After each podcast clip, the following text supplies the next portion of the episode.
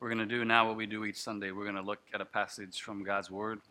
We'll talk about what it means, why it matters, and what we should do about it. So if you have a Bible with you, Bible app, whatever it is, if you would turn today to Matthew chapter 9. Matthew 9, beginning at verse 1. And when you found that, if you're able, if you would stand together with me for the reading of God's Word, I'll read through this together for us. Matthew writes this And getting into a boat, he, this is Jesus, crossed over and came to his own city. And behold, some people brought to him a paralytic lying on a bed. And when Jesus saw their faith, he said to the paralytic, Take heart, my son, your sins are forgiven.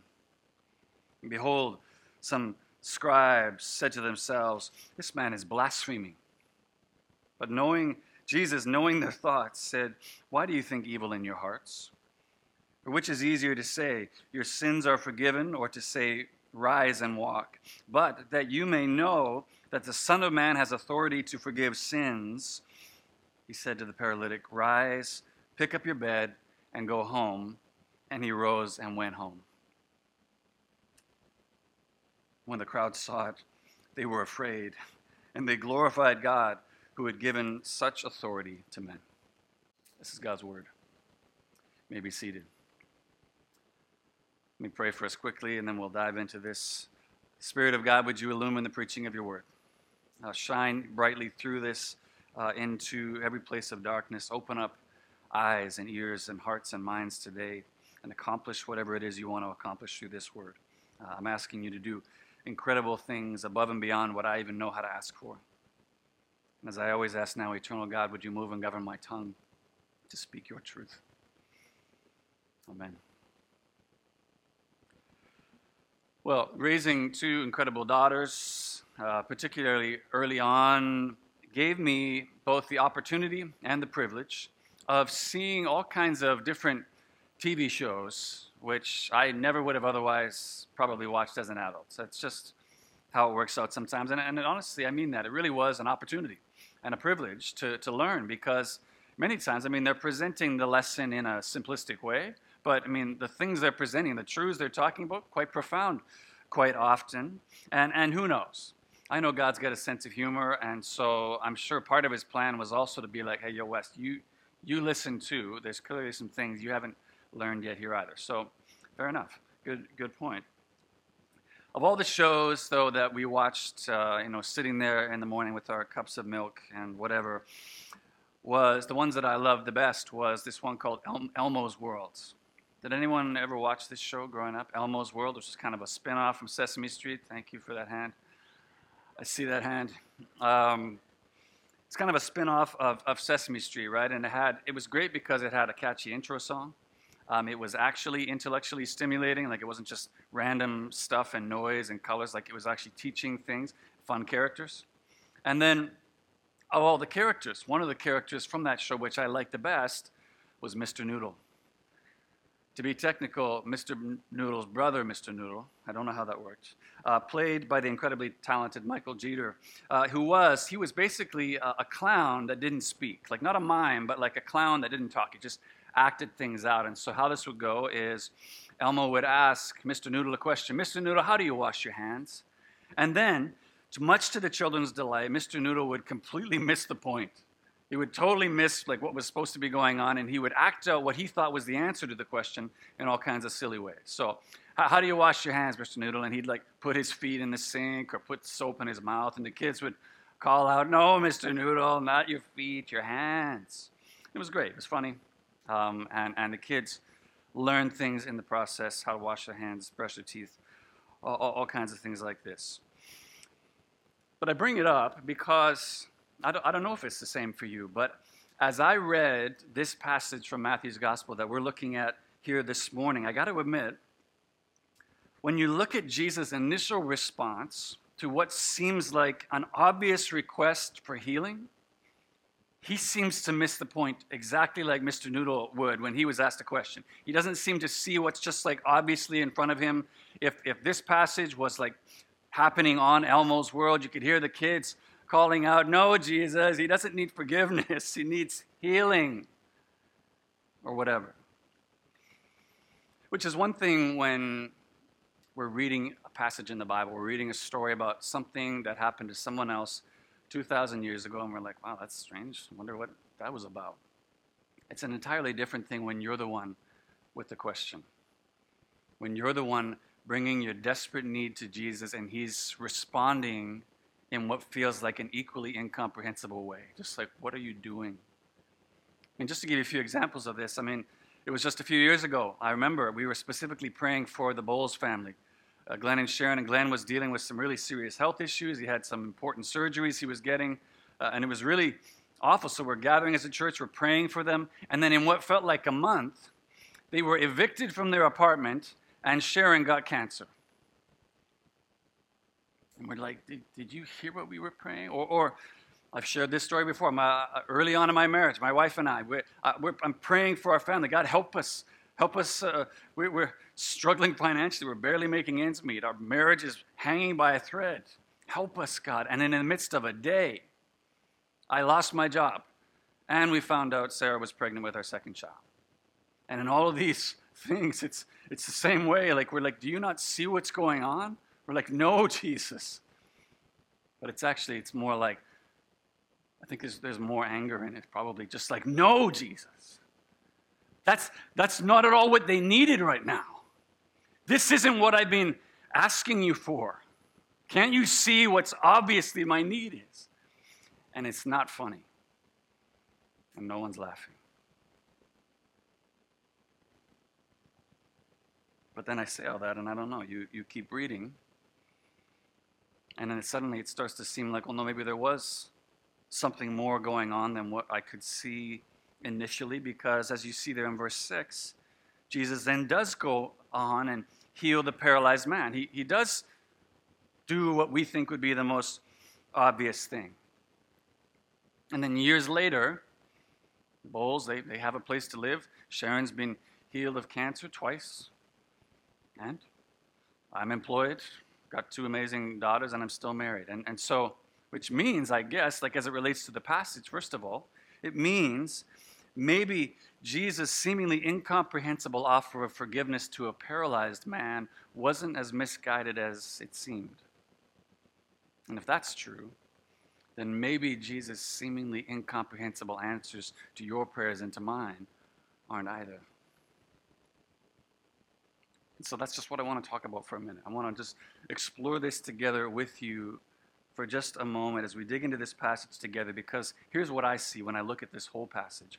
Much more than missing the point, I believe Jesus is making the point that forgiveness, a reconciled relationship with God, is actually our greatest need.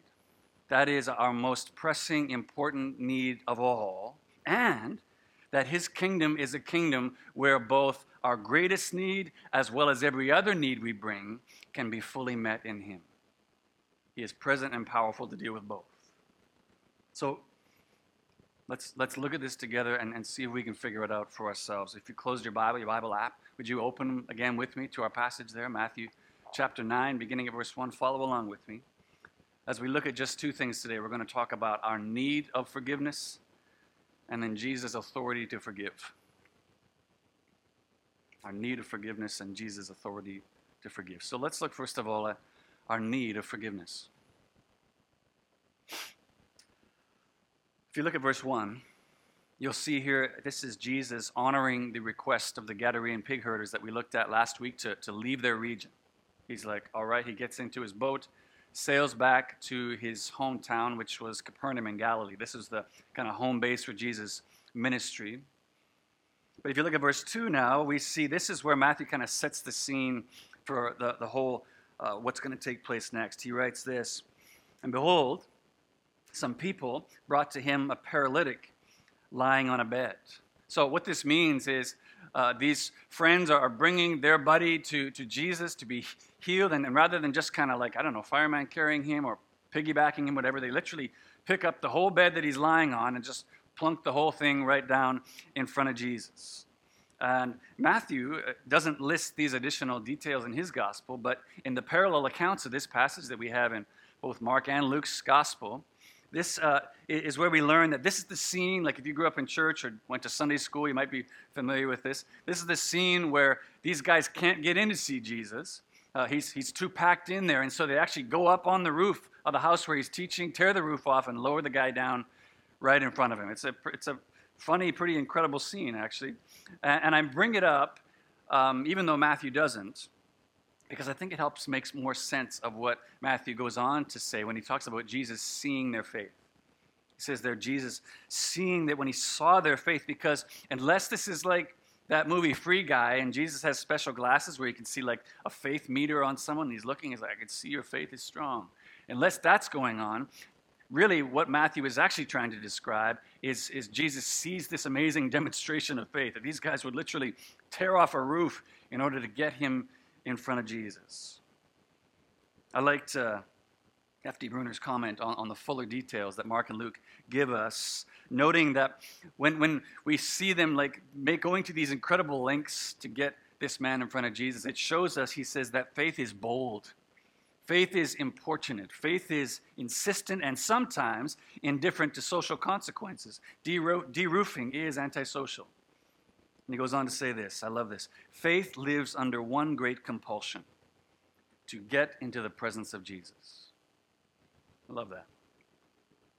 And now there's an interesting pattern developing, which started all the way back in chapter 8, if you've been with us over the last few weeks, as Jesus heals a leper, a centurion servant, Peter's mother in law, and now these demon possessed men, because just as with each of those miracles, what we see is that these men don't ask Jesus directly for healing. All they do is present their need to Jesus, and then Jesus responds to their faith by healing this man. But if you look at this last part of verse 2 now, this is where we come to this really strange, incomprehensible response that I was talking about earlier, where Jesus responds to their faith, and I believe this is the faith of both the friends as well as the paralytic, by saying, Take heart, my son, your sins are forgiven. To which I imagine every single one of them just thinking, so, sorry? Take heart, my son. What did he say? Your sins are forgiven? And, and, and I don't know, maybe every single one of them like putting on their very best present face uh, in, in, in, the, in the midst of this present face is that face you make when someone gives you a gift that you don't know what it is or you hate it, but you're trying to still look thankful and you're like, oh, wow, thank you. This is something. Um, but regardless, I think there's got to be some disappointment in, in Jesus' response to, to all this effort they've gone to. They brought the man in front of Jesus and have him respond this way. And no, not because having your sins forgiven isn't, isn't amazing, but it's because it's clearly not what this man needs. That's not what he needs most. Jesus seems to completely miss the point, just like Mr. Noodle in Elmo's world. We're just like, come on, Jesus, can't, don't you see what's most obvious? What, the, the most obvious need that this man has? My guess is if you follow Jesus for any length of time yourself, you have felt that exact same way and asked that exact same question in light of Jesus' seemingly incomprehensible responses to some of your own prayers. But the point the point that Jesus is making, both to this group of friends and I believe to you and I today as well, by responding this way is yes. Yes, actually, it is obvious to me what's most important here. In fact, it's the whole reason I came.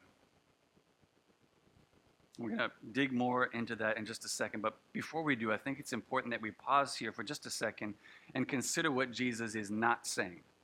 We need to look at this actually because if we don't, I think we're just going to check out on Jesus. We'll, we'll log off on him before we get to the good stuff that he actually is saying. So, just very quickly, if you look again at the end of verse 2, what you notice is that Jesus, what he does not say to the paralytic and his friends is, Your paralysis, that doesn't matter. That kind of stuff isn't important to me. I don't know why you guys are going to all these lengths, tearing off the roof of these nice people's house, making all this mess to get this guy in front of me. What you need to understand is that, is that what truly matters in life is the spiritual. That's what matters most. Stop worrying about all these temporal, physical needs. That stuff doesn't matter to me. You notice that? I mean, he doesn't say that anywhere in this passage.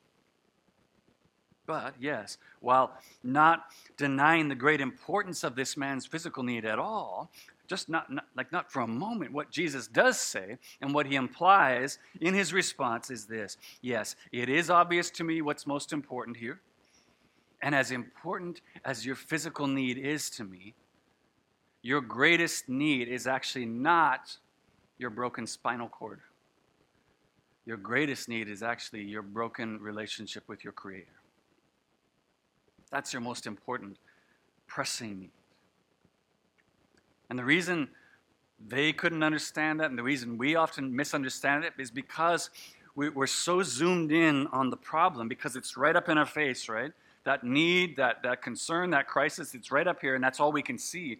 But when we zoom out and we see the bigger picture, it starts to help us get more perspective and see it properly, to see where the order of things is supposed to go. Because when we zoom out on the message of the Bible, the big picture of the Bible is that although God made the world and everything in it good and perfect, mankind rebelled against God. We, we sought to be our own gods, and as a result, although we were made for relationship with God, that relationship was now broken, became severed, and sin's curse infected everything, bringing sickness, death, violence, paralysis, every kind of evil thing that we see in this world today. But God's promise was that one day he would send a rescuer who would deal with that sin problem, who, who would rescue us from sin's curse and, and bring us back into relationship with God himself. And, and what the message of the Bible is, is that Jesus is that rescuer. Rescue is first and foremost why Jesus came. That's what we learned right from the beginning of Matthew's gospel. When Jesus is first born and, and Jesus' adoptive father, Joseph, is told, You shall call his name Jesus, the Hebrew name Yeshua, which means God saves, because he will save his people from their sins. That's why this child is coming. That's why Jesus came to earth to live and to die and to be resurrected, not to host a traveling miracle man show for three years. It was to deal with the curse of sin that none of us could break on our own, but that continued to keep us separated from a relationship with God. That was the purpose of his coming. That's why I love the way one commentator put this in describing Jesus' seemingly incomprehensible response to this man's obvious desire for healing saying that what Jesus is basically saying by healing this man's broken relationship with God first, before he heals his broken spinal cord, because remember, Jesus is going to heal his physical need in just a second. What Jesus is saying by that is, My son, if all I did was just heal your physical need, but left your spiritual need untouched, I'd be playing a terrible trick on you. What trick? Why? Why? Because for the rest of that man's life, whatever 40, 50 years he had left, if Jesus had just healed his paralysis, he'd feel whole.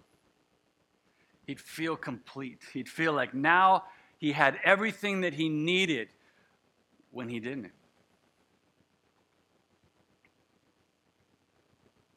Problem for that paralytic, as well as for you and I, today is that we, we lose sight of that big picture. We have everything so close and we think this is our most pressing need. We, we think what we need to be saved from most is that thing right up in our face. We need to be saved from that. That's the most important thing.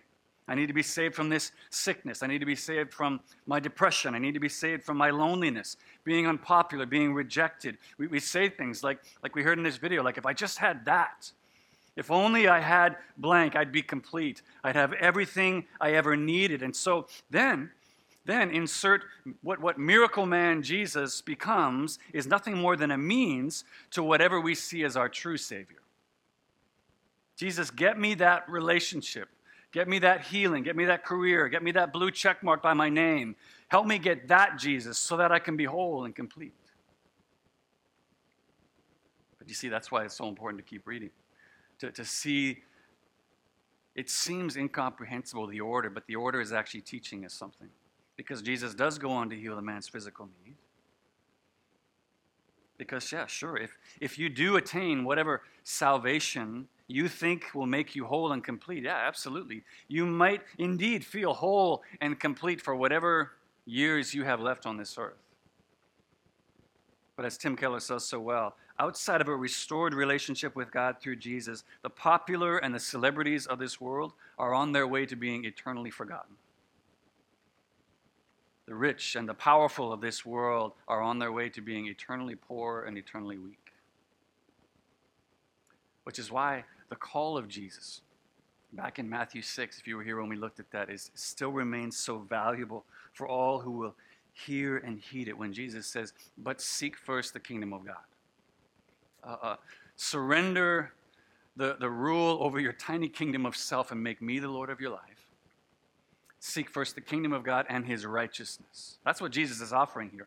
Righteousness, which means right standing with God, a not guilty uh, claim, a not guilty sentence before a holy God. That's the reason Jesus came to make that possible. Seek those things first, make that the first priority and all these other things, all these other good things that you value so much, will be added unto you as well. The order matters.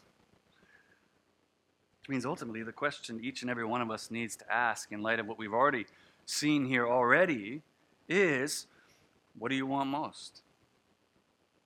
What do you want most? Do you want the illusion of wholeness? The illusion of being complete for whatever years I have left? Or do I want the reality of that, both now as well as for all eternity? Because the reality of that is only found in Jesus. And it only works in this order.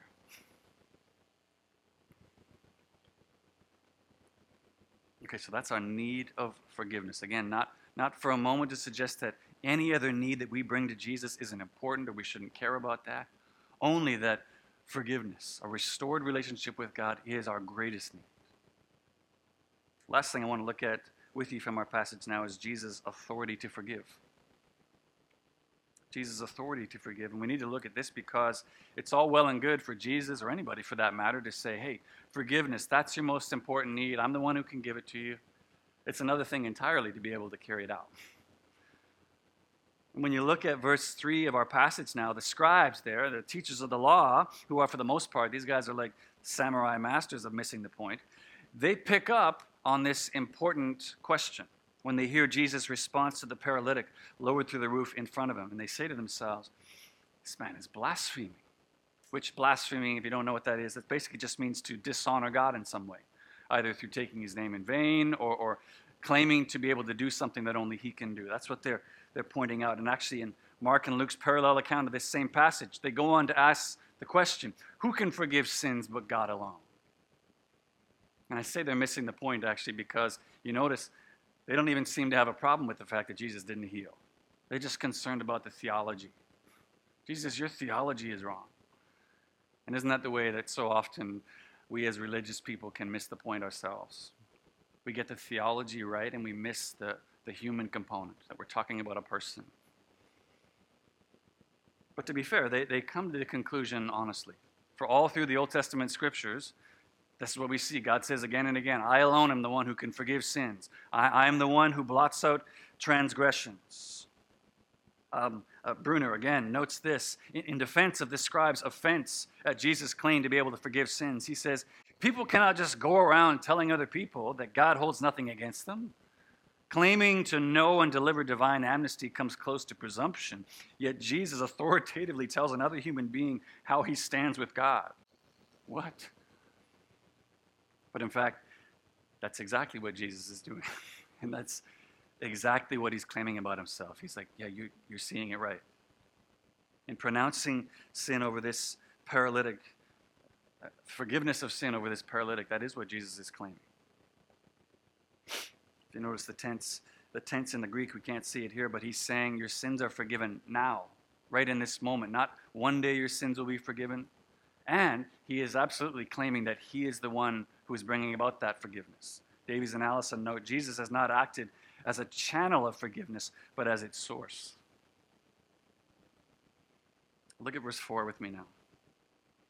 It's where we read Jesus but Jesus, knowing their thoughts, which, wow, that's got to strike awe and fear into anyone's heart. I, I can't imagine walking out of church or class or, or, work someday and having someone run up to me and be like, Why were you thinking that an hour ago?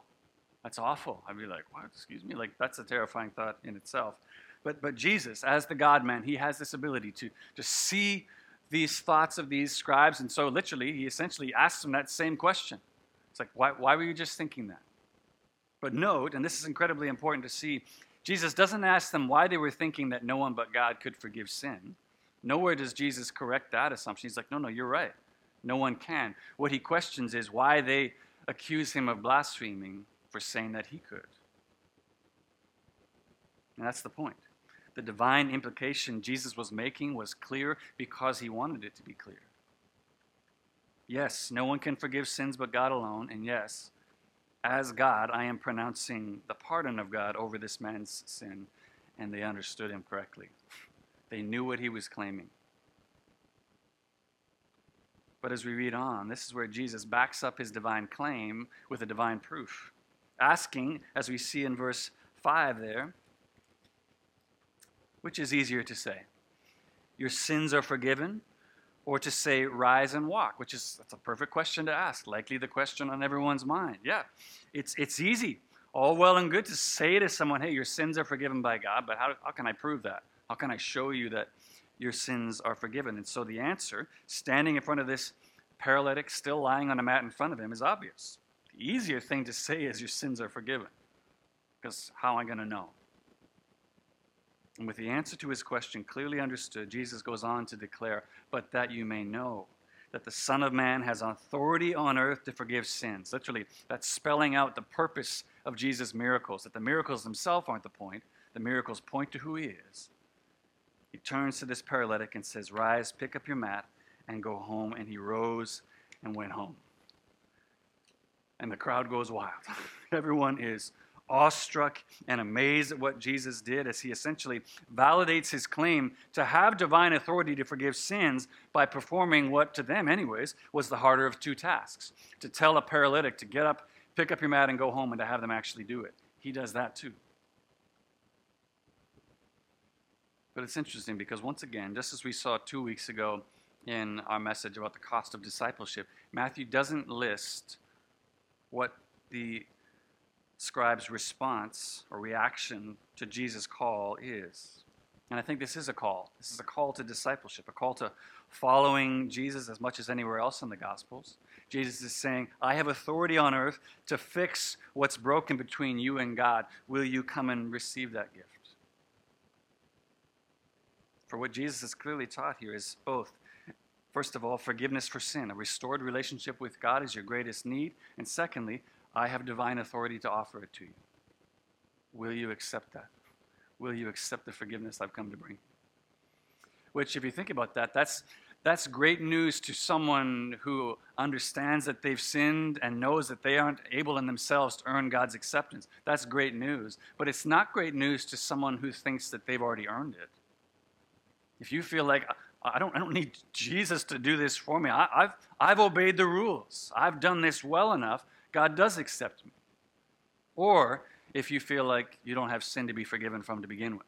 This doesn't sound like good news. Like what that sounds like nonsense. I don't I don't need to be forgiven. But again, Matthew doesn't tell us how the scribes respond, and in so doing, I think he invites you and me to consider how we will respond, how we will respond to Jesus' call to follow him. The order of Jesus' miracle, revealing forgiveness for sin as our greatest need, and then the divine power of Jesus' miracle, revealing his divine authority to forgive. And so the call of this passage then is what about you? How will you respond? Will you accept both your need to be forgiven as well as Jesus' free offer to grant it to you today? Or will you continue to seek to be your own Savior or seek Jesus as only a means to getting whatever it is you think will truly save you. Everything.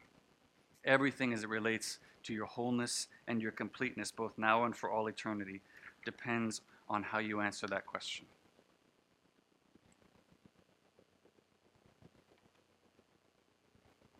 In his own work on this passage, Tim Keller makes a fascinating observation about that question that Jesus asked in verse 5. If you look back with me there, for just a minute. We'll, we'll close with this. Remember, Jesus asked the question which is easier to say, your sins are forgiven, or rise and walk? And Keller notes this After countless pages written on this, we still have a good question before us. Which one is easier? It's not, or it's hard to say.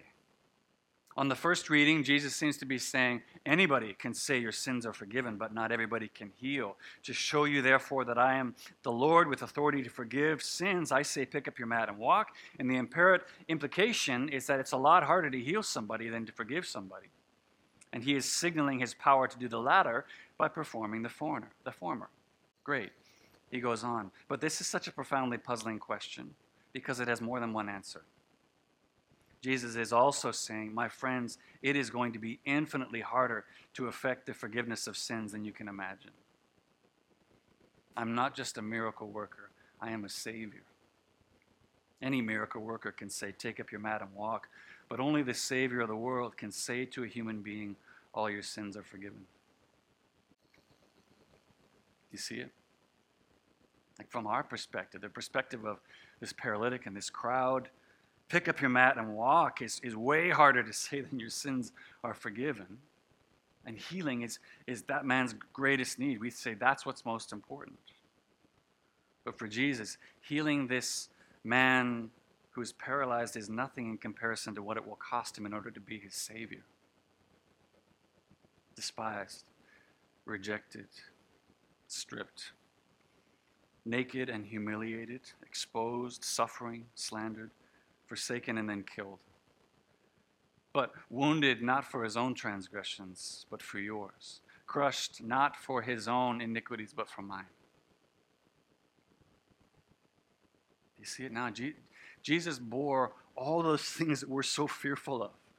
All those things that we look to countless other saviors to deliver us from at infinite cost to himself, all so that he might be both the one who can truly give us completeness and wholeness in Him, as well as to have our greatest need forgiveness for sin and a restored relationship with the God for whom we were designed to be in relationship with. We could have all those needs met fully and completely in Him. Which means, truly, no matter how incomprehensible Jesus' answers to our questions and our prayers on behalf of others may seem to us at times, think what we're seeing here today is that Jesus' kingdom is truly a kingdom where our greatest need and every other need we bring can be, full, can be fully met in Him. He has power and authority to do both. Man, as I see that, uh, it, it makes me feel, as the hymn writer Augustus Toplady said so well, in light of this unfathomable grace freely offered to all who will simply come and humbly receive. Love so amazing so divine, demands my soul, my life, my all. It's worth everything to have this, and everything is what's offered. Amen. We're going to come to the Lord's Supper in a moment, but I want us to take a moment to just pause and sit in this for a second. Jesus has brought this offer of forgiveness. Maybe, maybe you're here right now this morning, and maybe for a lot of you, forgiveness is something you received from Jesus a long time ago. But today it feels like it was a long time ago. And life and struggle and failure has happened, and you feel like you, maybe you've lost it, or you've outsinned Jesus, and that offer isn't still there. The call from today is rest in the forgiveness that Jesus has offered for all time. It's yours still today. Maybe you understand your, that you've been forgiven, but you withhold that forgiveness from others. You don't see that forgiven people are to be those who forgive. And the call of this passage today is to call you to forgive, to offer that forgiveness that you've freely received to others. Or maybe you're here today or you're watching online and you have never received Jesus' forgiveness. Never known that that was your greatest need. And to have this offered today feels unfathomable, but I hope today you would hear this call and receive Jesus' offer of forgiveness for yourself. It's very simple. It simply comes with an acknowledgement before God to just say, God, I understand that I, I have sinned. And I believe that you sent Jesus to deal with that problem for me, to die for me. And so I receive your forgiveness today. Make me your child. Help me to follow you the best I can the rest of my days. And, and the scriptures are clear. If you confess with your mouth and believe in your heart that Jesus is Lord, you will be saved. That forgiveness is yours today. And if that's something, if that's a choice you made, man, I would love to know about that. Uh, whether you're here or online, um, I'd love to know that you received that forgiveness from Jesus today. Please reach out uh, and let me know.